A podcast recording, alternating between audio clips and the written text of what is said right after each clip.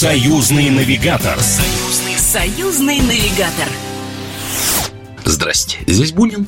И сегодня мы, как настоящие путешественники, повидавшие самые разные дальние города и веси на своем веку, наверное, в канун Нового года можем чуть отложить в сторону карту нашего союзного государства и начать готовиться к встрече 2023 года. Впрочем, у любого заядлого туриста даже этот праздник не только про салаты и холодец в домашней обстановке, а все же про то, что тебя окружает определенная новизна эмоций и впечатлений. Поэтому сегодня мы устроим этакий культурно-новогодний обмен – Представим себе, что москвич отправляется встречать новолетие в белорусскую столицу, а минчанин, скажем, в Москву.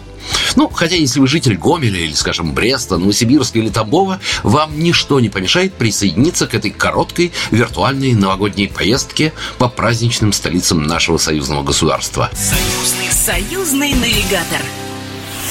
И для начала, пожалуй, вместе с директором информационно-туристического центра Минск Алексеем Русакевичем отправляемся к нему в гости, чтобы прогуляться по наряженной белорусской столице.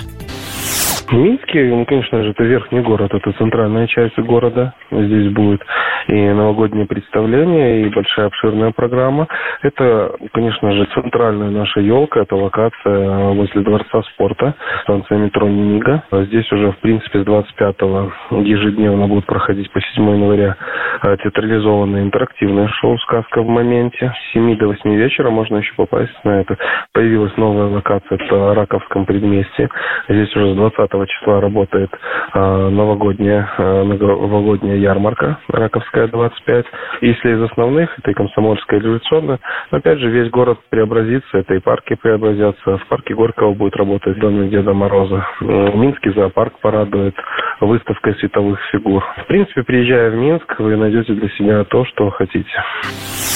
Поездка куда-то на Новый год – это все же особенно непросто. Возникает вопрос, а где непосредственно оказаться в праздничную ночь? Ну, обычно, да, это как бы все равно, как и везде, считается семейным э, семейным праздником, то есть в основном минчане это встречают его в семье, но многие, конечно же, встречают э, где-то на улице, потому что в городе, опять же, предусмотрена программа. Если в саму новогоднюю ночь смотреть, то основная елка это наша будет возле Дворца спорта. И, в принципе, вот э, здесь уже в 12 часов ночи э, с 31 на 1 у нас стартанет ярмарка и танцевальное шоу «Новогодний Минск для всех». То есть здесь состоится и концертная программа с участием популярных диджеев, танцевальных коллективов. Разумеется, оказавшись в такие длинные праздники в Минске, неплохо хотя бы самому себе составить программу. Куда непременно стоит отправиться, что увидеть своими глазами, где побывать, чтобы сполна насладиться не только праздничной атмосферой, но и узнать что-то новое. Мы же все же помним, что мы путешественники, а значит маршрутная карта у нас должна быть наготове. Продолжает директор информационно-туристического центра Минск Алексей Русакевич. Сказка в моменте. Возле Дворца спорта она будет ежедневно с 25 по 7 января с 7 до 8 вечера. 7 января пройдет э, концертная программа для всех э, с Рождеством и Новым годом.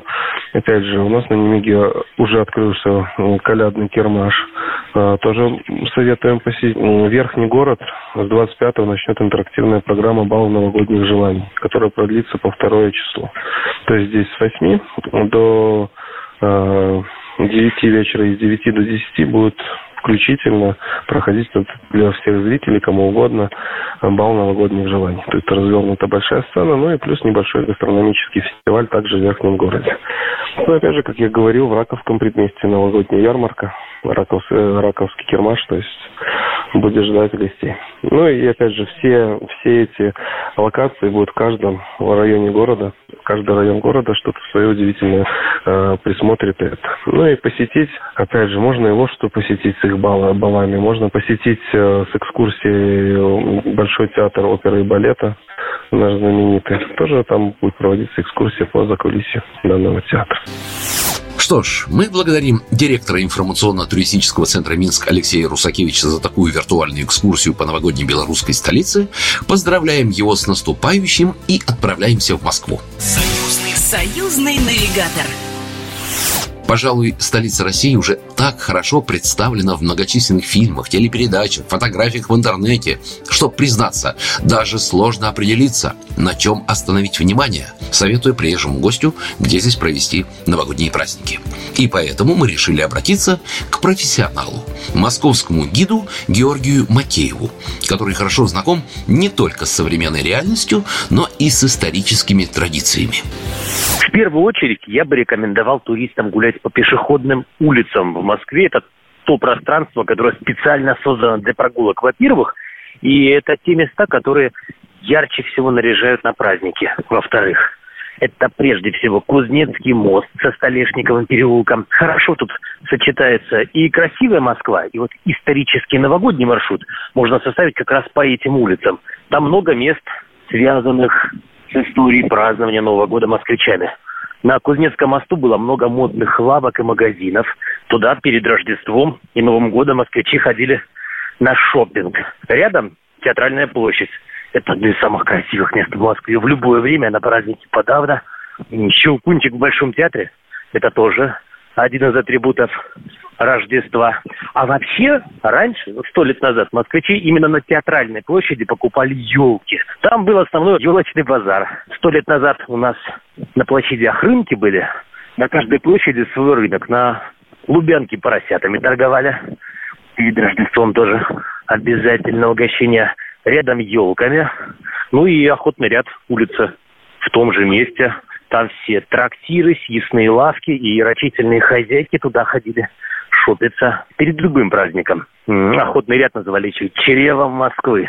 Оттуда хорошо прогуляться наверх по Тверской улице, мимо дома генерал-губернатора, где проводились праздничные балы обязательно, под фонарями, которые стилизованы под бокалы шампанского на новогодние праздники, к Елисеевскому магазину, где тоже обязательно закупались перед каждым праздником – и там рядышком Тверской бульвар, его световые тоннели. Это одни из самых красивых мест на новогодние праздники в Москве. Длиннющий, переливающийся почти на пол бульвара тоннель. Ну и, конечно же, тот же традиционный вопрос, что и в Минске. Где встретить в Москве именно новогоднюю ночь?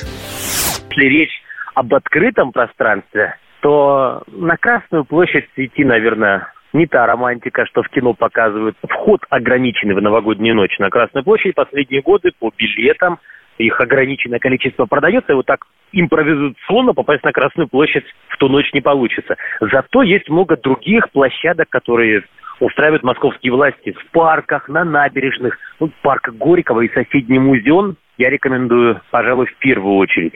Это и место центровое, оттуда, скорее всего, будут видны не один, а несколько салютов, которые будут запускать парке Горького, естественно, катаются на коньках. Всю зиму там гигантский каток, тоже экзотика, встретить Новый год прям так, на лезвиях. И рядышком в музеоне устраивают обычно концерты, гуляния, праздничные площадки, выставки скульптур. Это там же. И оттуда, кстати, удобно выйти на смотровую площадку храма Христа Спасителя. То есть не на смотровую, а на парящий мост возле храма. Однажды я встречал Новый год именно там. Кстати говоря, вот куда поезжайте. Это в двух шагах от Кремля и Красной площади. Никаких перекрытий в новогоднюю ночь там обычно не бывает. Прекрасно виден салют из-за зарядья Кремля, и оттуда как раз можно или в парк-музеон выйти, или в соседние ресторанчики зайти. Любому оказавшемуся в российской столице туристу Москва покажется просто огромным городом.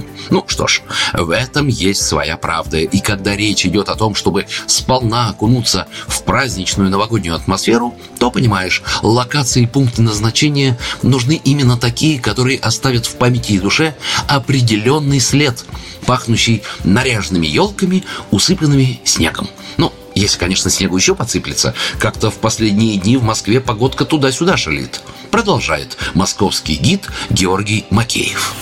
Я бы еще предложил погонять на Воробьевы горы. Оттуда и виды хорошие, и там фестиваль путешествия в Рождество последние пару лет тоже устраивают, там одна из площадок. И там зимние развлечения, там канатная дорога у нас работает, и можно прокатиться на санках или на ватрушках. Я думаю, в этом сезоне там уже могут открыть прокат. Вот не был там месяц, наверное. Скорее всего, он там уже есть. Можно прокатиться на чем-нибудь. Есть горы и снег. Ну, а если у вас еще и свои самки будут, то все вообще просто решается. Обязательно посетить ВДНХ.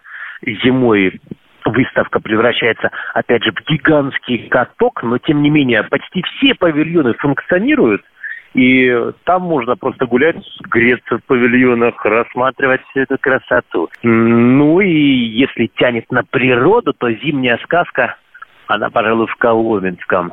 Обязательно спуститесь в Голосов овраг, потому что далеко не все туда заходят. Многие ограничиваются только несколькими церквями в Коломенском, а дальше не ходят. А дальше самое интересное. Вот запомните Голосов овраг.